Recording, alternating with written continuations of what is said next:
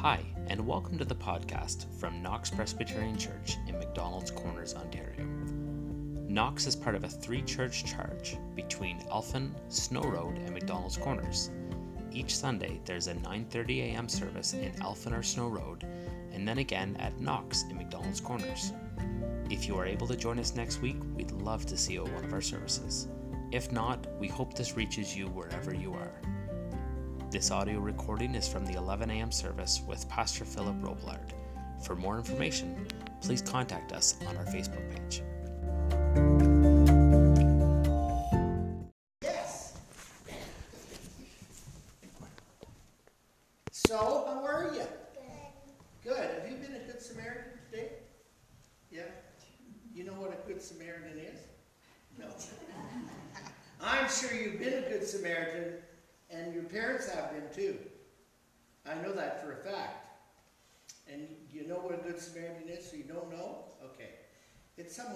Somebody out when they're in trouble.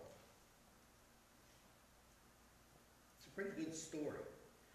About a man who was a Samaritan, that is, he came from Samaria, and he was traveling around, along a very dangerous stretch of road where robbers and thieves would be kind of camped out and shock them and then beat them up and take whatever money they had. This Samaritan, there were two other people that walked by him. One was, do you remember what, what the story was? You Remember what he was? Yeah. I remember the story. Yeah, okay. It was a, it was a, uh, uh, uh, first of all, it was a priest, like a preacher, same thing. And uh, he kind of went to the other side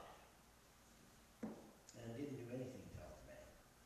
Second person who came by was was a Levite, and, and they kind of like were like elders in the church. And he didn't do anything either, did he? He, he looked at him, but he didn't do anything. He just kept he walking. thought he could have been attacked. Yes, you got it. Well, you know the story well. Wonderful. And then what, what ended up happening was, what? The Samaritan came along. What did he do? He was it the third. He was the third person, yeah.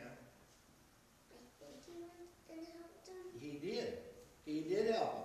As a matter of fact, he bound up his wounds and then he took him to a local hotel and told the owner that he was giving him some money up front to help him, to feed him, to take care of him, because he had to keep going. He, had, he probably had appointments to keep, like, your dad or your mom. They're both business people. And uh, they had, he had appointment, appointments to keep in the next town in Jericho. Let me tell you a little, little history about going from Jerusalem to Jericho. You know that, that Jerusalem is 2,300 feet above sea level. So it's almost like sitting on a, on a small mountain. And the road from there Jericho is about 20 miles or 34 kilometers. that makes more sense, eh? 34 kilometers. So uh, almost about the same distance it would from here to Perth. And, uh, and uh, so it wasn't a long road, but if you're walking it with an animal or even on the backs of a camel or a donkey, or maybe a horse, but not likely, usually a donkey or a camel. And camels are the most uncomfortable animal there is to ride on. Trust me. One day I had the privilege, while I was over in Jerusalem, actually twice. And this, what this animal does is it kneels down, and then you get on, there's two humps, which kind of keep you in place. And, and you get on the thing, and this thing gets up. Folks, it's like living, uh, uh, getting up on a, a, a merry-go-round. It's just back and forth, and the legs finally snap to attention, and you're finally up there. But the other thing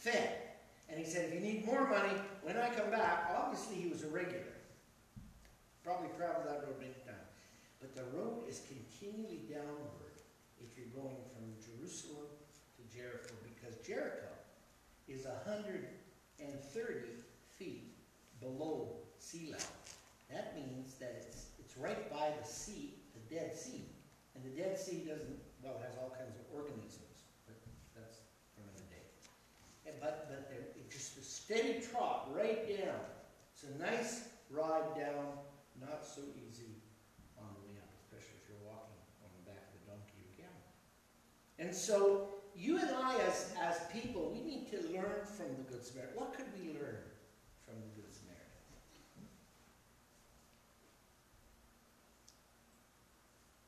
Well, how about being nice to other people, when even when they're not nice to you? That's one thing we can learn.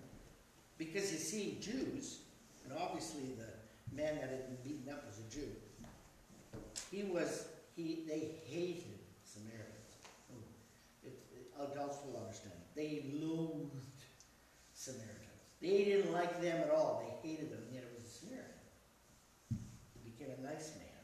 Even took out of his own pocket to pay for the, for the health of this, this man that had been beaten up. And that says to all of us that we need to do the same, don't we? We need to do the same. We need to learn to give ourselves away, a piece at a time day at a time and watch for opportunities that we can love someone else. Okay? You're great. Let me pray with you. Thank you, Lord, for these wonderful children. Thank you for Caleb and Isla. I thank you for their lives and in how wonderful they are as children. We ask you, Lord, to bless them as they uh, enjoy the service.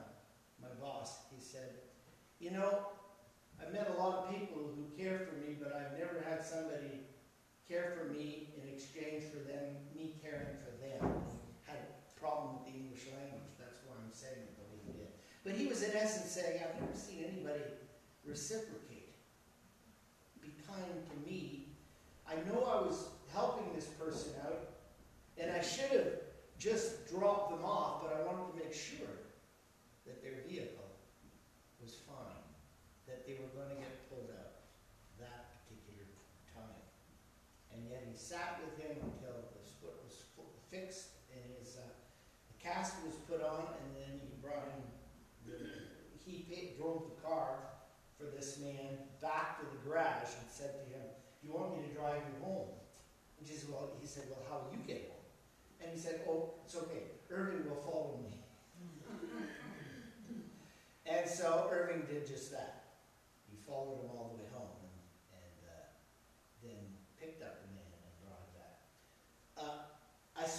Kindness so much through this man named Irving Young, who gave away um, his, his, his services sometimes.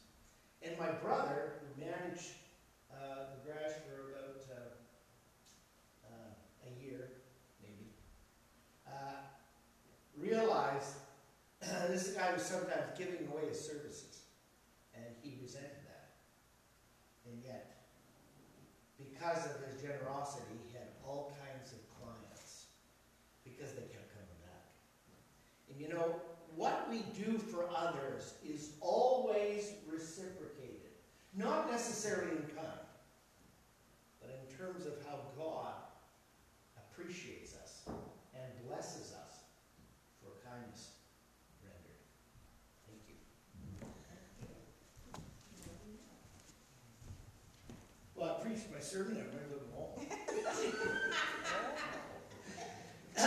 Uh, we're uh, going to pray the prayer together as we listen to God's word. It's in your bulletins. And uh, I'd like us to say it together in unison. Today, O God, we thank you for this meeting. We pray that you will help us lift up those who are lying by the side of the road.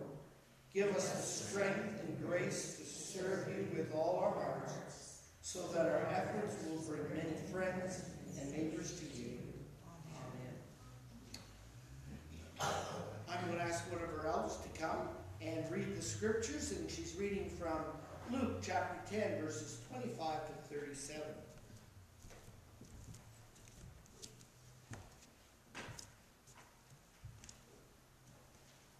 A lot of climbing to get up here. It is, yes. That's why you, you don't make any more steps than you have to. I Yeah, well, guess. there you go. Yes, the parable of the Good Samaritan. On one occasion, an expert in the law stood up to test Jesus. Teacher, he asked, what must I do to inherit eternal life? That is written, what is written in the law, he replied. How do you read it? He answered, love the Lord your God with all your heart, with all your soul, and with all your strength, and with all your mind and love your neighbors as yourself. You have answered correctly, Jesus replied. Do this and you will live. And he wanted to justify himself, so he asked Jesus, And who is my neighbor? In reply, Jesus said, A man was going down from Jerusalem to Jericho when he fell into the hands of robbers. They stripped him of his clothes, beat him, and went away, leaving him half dead. A priest happened to be going down the road, and when he got there, the man had passed by on the other side. A Le- so too a Levite, when he came to the place and saw him, passed by on the other side.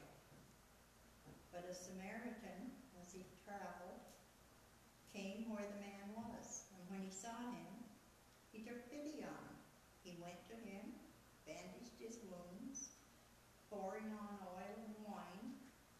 Then he put the man on his own donkey and took him to an inn and took care of him. The next day he took out two silver coins and gave them to the innkeeper. Look after him, he said, and when I return, I will reimburse you for any extra expense you may have. Which of these three do you think was a neighbor to the man who fell in the hands of robbers?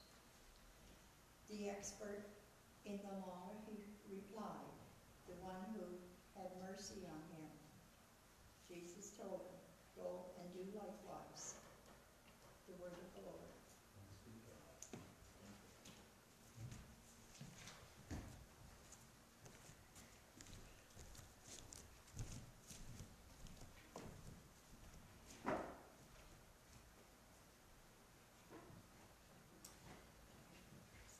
Well, this is one of my favorite stories in Scripture. I guess because I've seen so many examples of it in, in my uh, time as a pastor. And I've done my message left by the Side of the Road. In October, Reader's, in Reader's Digest, there was a featured 24 stories that were called The Touching Kindness of Strangers. The author, Leslie Wagner, uh, told of being in a, in a supermarket as she checked out to Wagner's surprise, the bill was $12 more than she had in her purse. Embarrassed, she began removing articles from the counter. But to her surprise, there was a shopper behind her.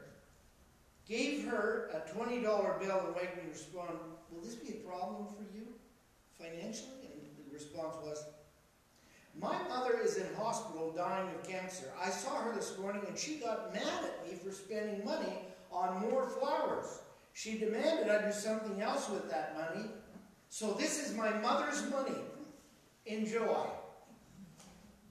She responded with gratefulness to him and, uh, and paid her bill. But what a thoughtful act. Taking the time to help somebody else out until you realize that the man is probably giving it because his mother wanted him to or told him to. One of the world's best known acts of kindness, of course, is found right in this passage. Do you know that the Good Samaritan is known across the board in every language imaginable? It's known in Russian, Chinese, I can only know these because I, I had people in my church who were one or the other, uh, Greek, uh, French, English, uh, there was all kinds of people, Filipinos. I tell you, there's nobody that I've ever met in all the years I've been pastoring that doesn't know the story of the Good Samaritan. Why, even Caleb and, and Island knew about it. There you go, at that young age. Well, the fact is that uh, we probably have seen more acts of kindness in Canada than any other country in the world. And I say that because uh, we Canadians are known for our generosity. Jesus tells the story of this man who was going down from Jerusalem to Jericho. About, a, as I said, about a 20 mile journey or 34 kilometers. And on the way, the man is beaten up. He's stripped of everything he had, and he's left for dead. Bible scholar William Barclay notes that this frequently happens along that way, or happened along that way, because of the fact that any thief could hide in the crevices or jump off a certain point and knock the person who's riding off their camel, off their off their, uh, their, their donkeys, or even their horse. It was something that happened often. Of course, there was no RCMP or uh, FBI or any of those, um, those groups that could help because no one would hear about it. The person who was left dying or dead was often buried after animals uh, had done them in at night. They would often bury them. People would come along and in, in kindness and grace would bury them. That was the way it was done. The fact is, though, that when we think of the road that was well traveled, here we've got a priest. And I have to say that, you know, I have from time to time virtually done the same thing. I'll never forget, I was filling in at three point, no, a four point charge. That's fun. And they all had services. Uh, and you'd have to, you know, finish as fast as you could. As a matter of fact, you left an elder in charge to close the service, and you hightailed it out of there to the next church. And you drove as fast as you could. Well, that's wonderful if the weather's like today. But usually it wasn't. And so I was filling in, and, and I drove like the Dickens to the next place. And what I had set up, the previous minister never did this, but I, I did. What I'd set up is that I would make sure that there was somebody to start the service. Uh, the organist would play the music, but I usually had some layperson start the service and, and uh, get all the way through to the, the announcements, calls to worship, uh, the opening prayer, and singing the first hymn. Well, that worked relatively well. Unless, of course, that particular elder or church leader didn't show up. And you know, in the middle of winter, that could happen, and there were no cell phones at that time. So nobody could call you if you didn't get their message early in the morning. Nobody could call you and tell you, well, uh, I'm sorry, but that won't be happening. I remember the first time I came here, and I had trouble finding on it on uh, GPS, my GPS. There was a road to no road, but the only one was to go down the highway and then come down from uh, Highway 17, is it? And that was the only way I knew, and that was the only way the GPS knew. So I followed it. It took me forever to get here. I started out two hours before and uh, barely made it. And some people say I didn't even barely make it. But we won't go there. We were singing. Yes, I know you were. It was nice to hear, though. They've started with everything. This reminds me of the old days when I was a student. Well, you know, uh, the fact is that here we have a priest happen by, oh yes, one day I'm driving along and I'm thinking, I gotta get to the service, and somebody was in the ditch.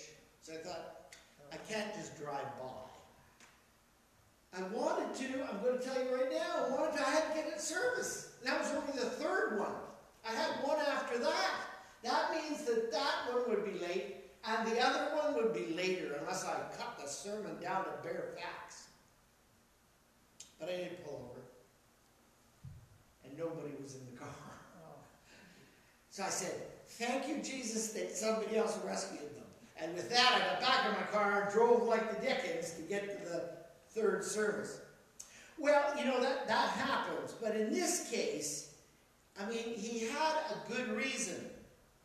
The law stated that if the priest was, was to come across a dead or dying body, that would deem him unclean to perform his liturgical or clergy responsibilities. So next comes a Levite. He's kind of in the same league. He's kind of like an elder in the church, and uh, but he would be under the same law, and so he too was off the hook.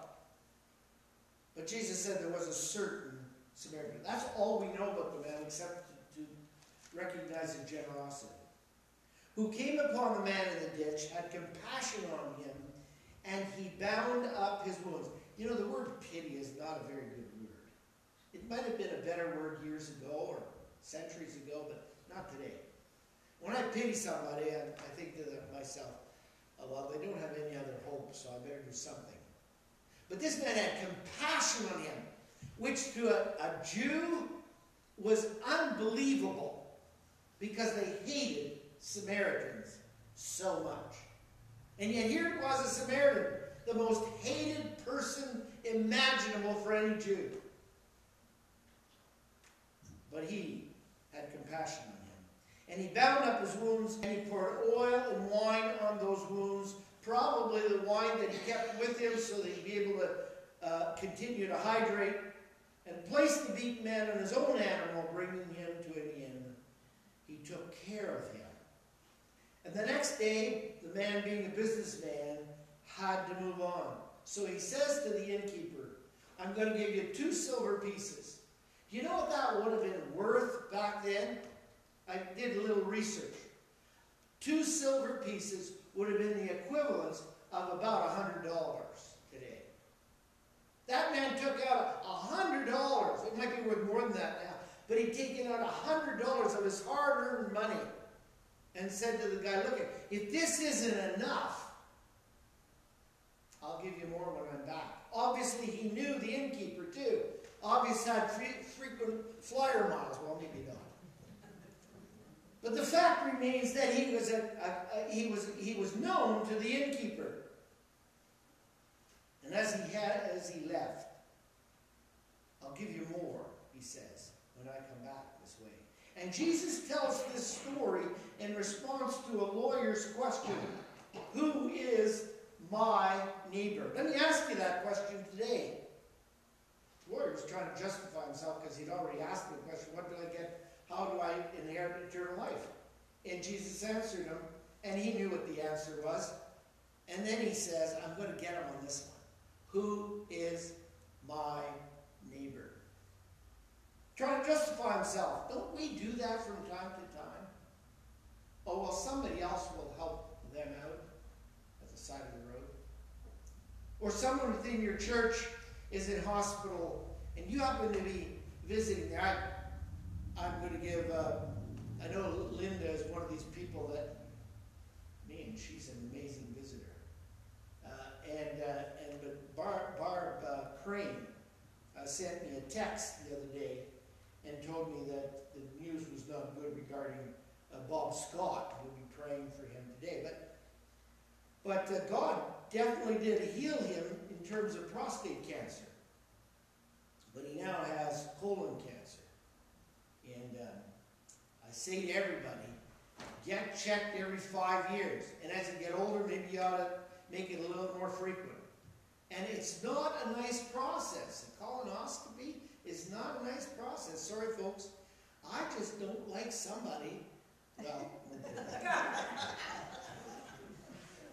The fact remains that all of us need to understand that as, as, as people of God, we need to take the time to make sure that those that are sick are visited. And those that are in trouble are visited. I'll never forget while I was pastoring the church, and I really didn't want to even go. I was pastoring in Toronto. I was at uh, uh, Grace Church, I, a time that I feel was, was a highlight in my ministry. One of the many highlights, but this was certainly one.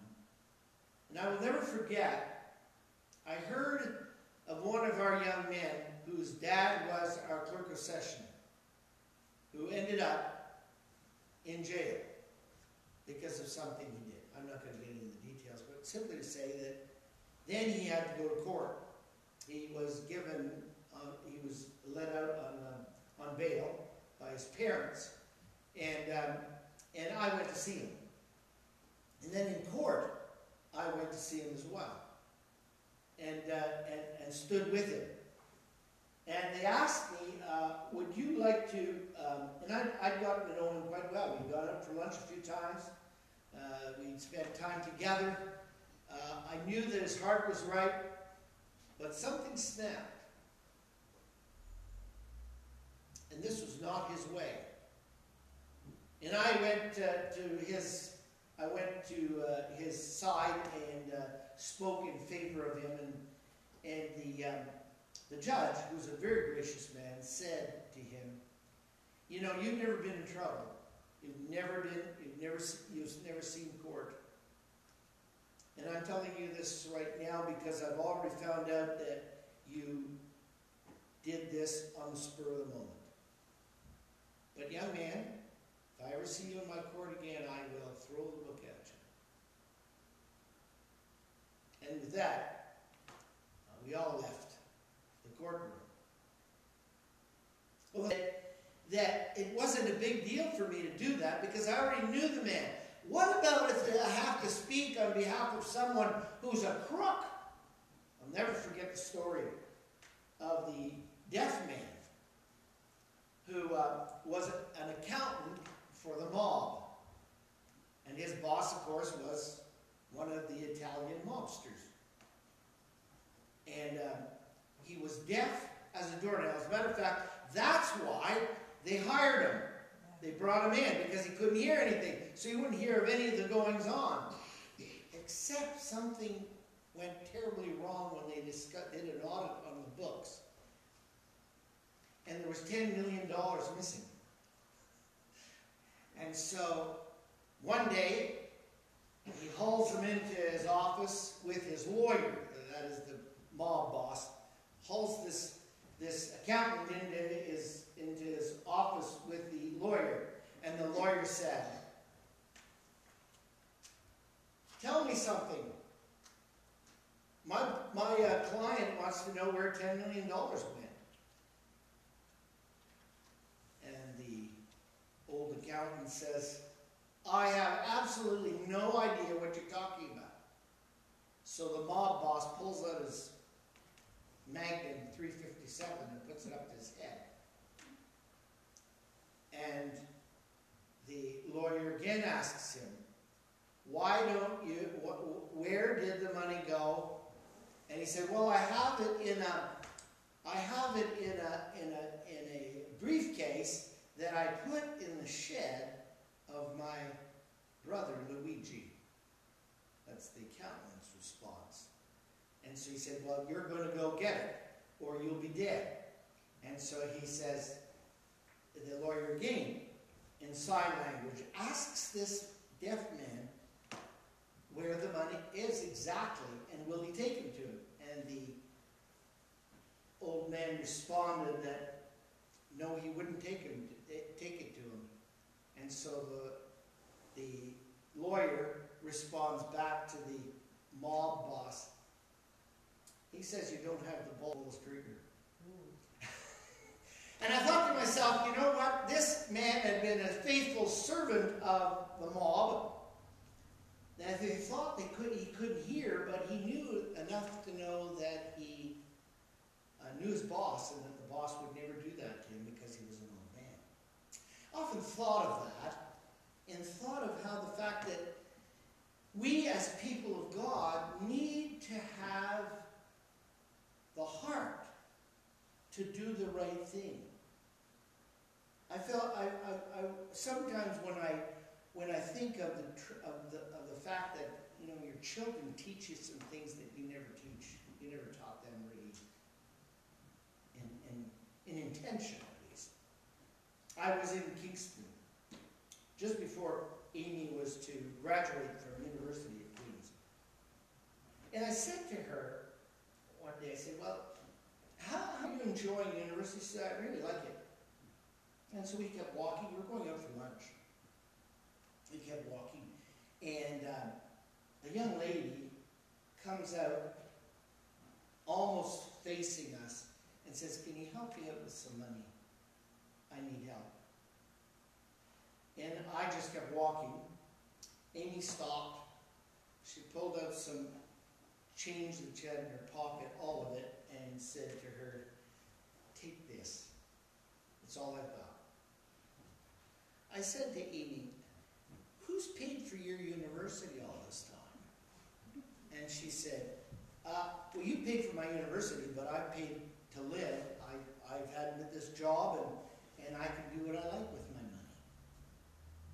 She said, Dad, you taught us to help people when they're in trouble. And I was just doing what you've always told us to do.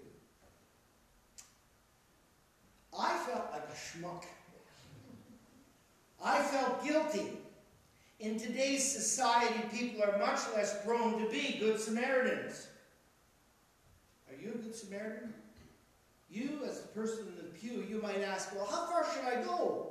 When the fires that hit Fort McMurray in May of 2016, because of the closeness of that little city, because it, it was almost a city, not one person died in those fires. As a matter of fact, three babies were born.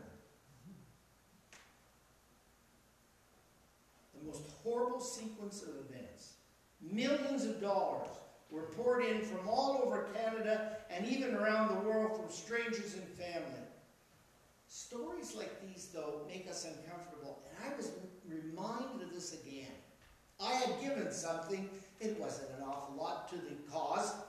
And um, and And this lady in my church in Toronto, because I was retired, sent me a $20 bill in the mail uh, and with, with a card asking how I was enjoying retirement and how I was enjoying returning to Ottawa. And I thought to myself, this lady doesn't have two nickels to rub together. If it wasn't for her daughter paying room and board and her small pension, she'd have nothing. And here she was, thinking of people in Dunrobin. And it made me realize how generous people are. Well, Jesus teaches to go beyond what the ordinary person is apt to do. We need to know there are people who will go the extra mile. A book, with this I close, called Profile in Character, writer Barb Cubin, who later became a congresswoman, tells that her character was shaped by her parents. Her birth parents divorced when she was only about eight years old.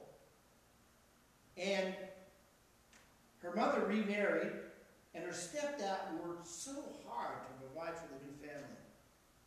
Barb's birth dad was visiting her on a holiday, and he was beaten and robbed. Literally in the same kind of thing as what happened to the, the man on the road from Jerusalem to Jericho. Ended up in the hospital. Paramedic was trying to find some place he could call to see if the family, a member of the family wouldn't be there. And he happened to find a piece of paper with the number written. It just so happened it was uh, where his ex-wife and, uh, and daughter were, were living. And so he made the phone call. And when he made the phone call, he, of course, was speaking to Cubin's stepdad. And on learning what had happened, he went straight to the hospital, paid his medical expenses, then took the birth father to a hotel, left a credit card imprint to cover all of the expenses, including food, because now he was on recovery mode. And Barb, on seeing her stepdad taking care, taking care of her own father, that left a deep impression and shaped her own character.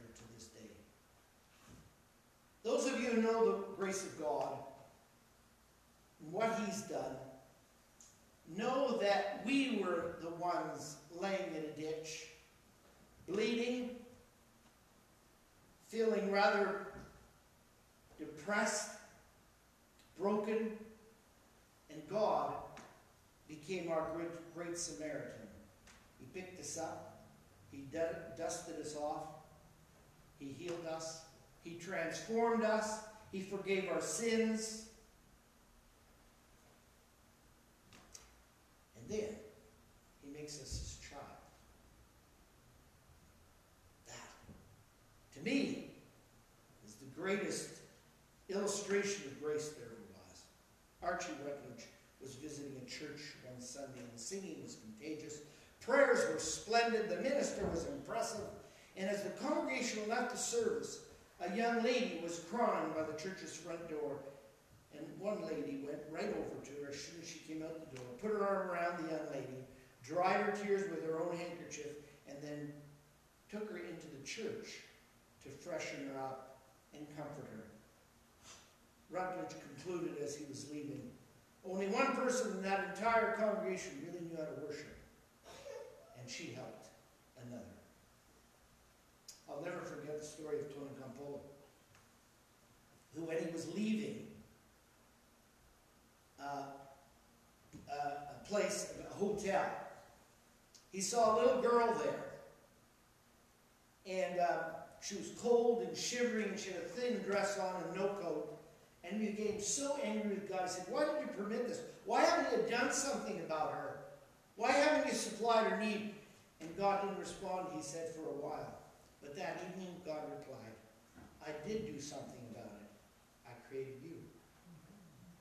And that's why God made me, and that's why God made you. To do something about the world we live in, to touch people who we come across, to rub shoulders with those that God can depend on. I guess the question is, can he depend on you? Can he depend Father, thank you for your word. It's life and health, and it is all that we need. Lord, we right now want to commit ourselves afresh and anew to looking around for people who need our help in order that they might know that there's a God who loves them and cherishes them and wants to reach out to them, and the only person that can do that is us. Make it happen in us today. In Christ's name we pray. Amen. Turn with me, number 571. Lord, I want to be a Christian in my heart.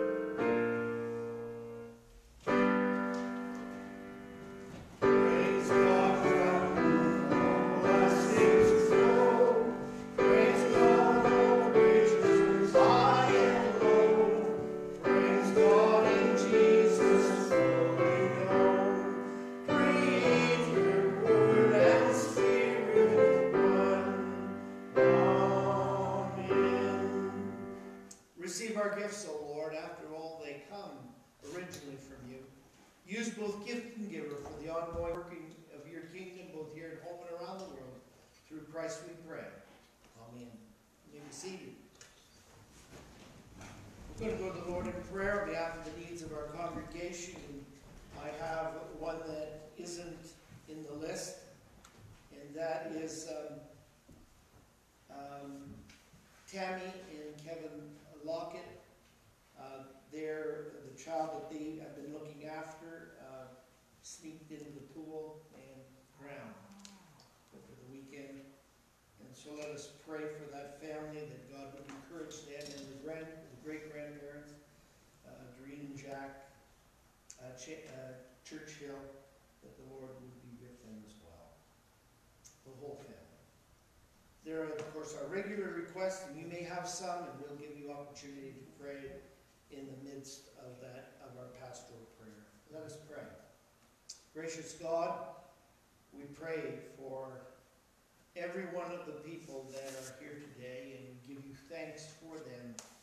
We give you thanks for the way you've supplied our needs all week. Every single need that we had was supplied. Lord, I pray that you would remember this entire family, the grandparents and the parents and the, and the great grandparents, Lord, Doreen and Jack, and Hannah and Kevin. Lord, be with them. Would you please touch their hearts, knowing full well, Lord, that they ache today. After all, you know exactly what it is to lose your son to death. And so you can empathize with them better than any of us can. I pray that you'd wrap your arms around them and, and sustain them. Lord, may they be still and know that you are God at this time especially. We want to pray for those others that we have before us. George Braithwaite, I was in to see him this week, Lord, and I pray that you'd be with him. Terry Fernier, Bob Harper, Bob Scott, Ray, Nancy, Sophia Dawn, we thank you for the progress that she has seen. The family have been overjoyed with your hand in their lives. Joyce, Rob, Stan, Morgan, Florence, Nick, those in retirement homes, Lord. We think of Rita and Audrey and Dawn and Donna Tizick and Norma. Lord, we lift them up to you and ask, Lord, that you be with them, that they would know that your Spirit has visited them at this moment, this time, in this place. Lord, we think of our own prayer requests, and they are heavy on our heart. In your mercy, O Lord, as we bring them to you, hear our prayer.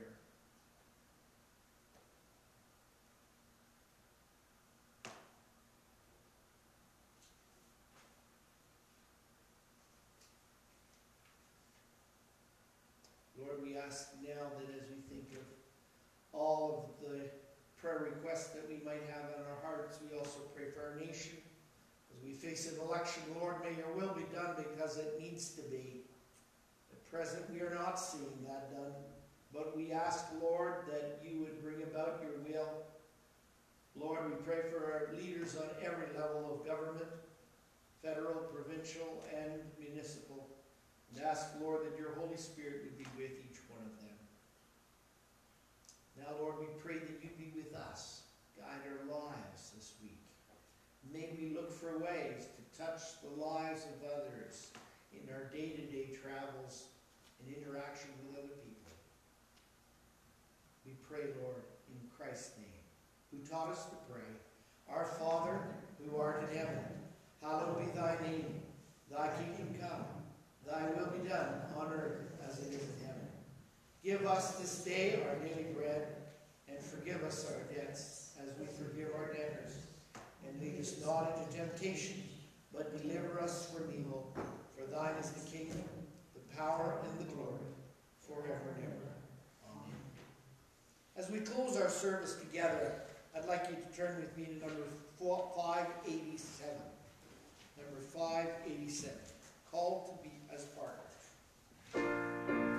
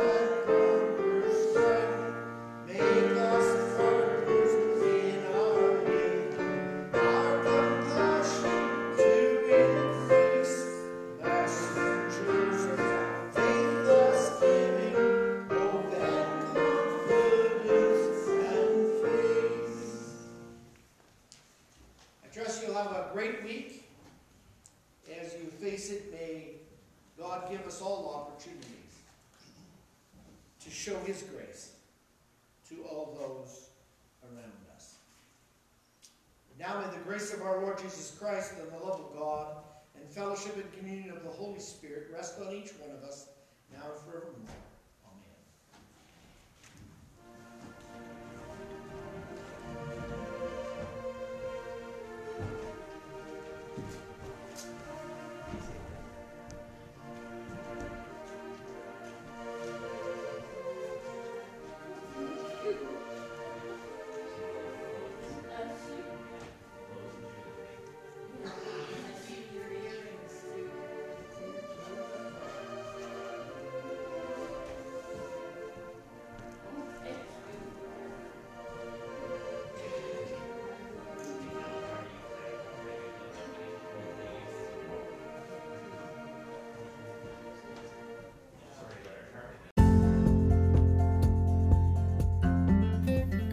Thank you for tuning into this week's service. Again, we would love to have you join us at one of our two Sunday morning services. First at 9:30 in either Elphin or Snow Road. We alternate week over week after week throughout the summer, and then in the winter we're only in Elphin, and then again at 11 a.m. in McDonald's Corners. Feel free to reach out to us on Facebook or call us at the number in the bulletin. We hope to hear from you soon, and we hope that this message has reached you wherever you are.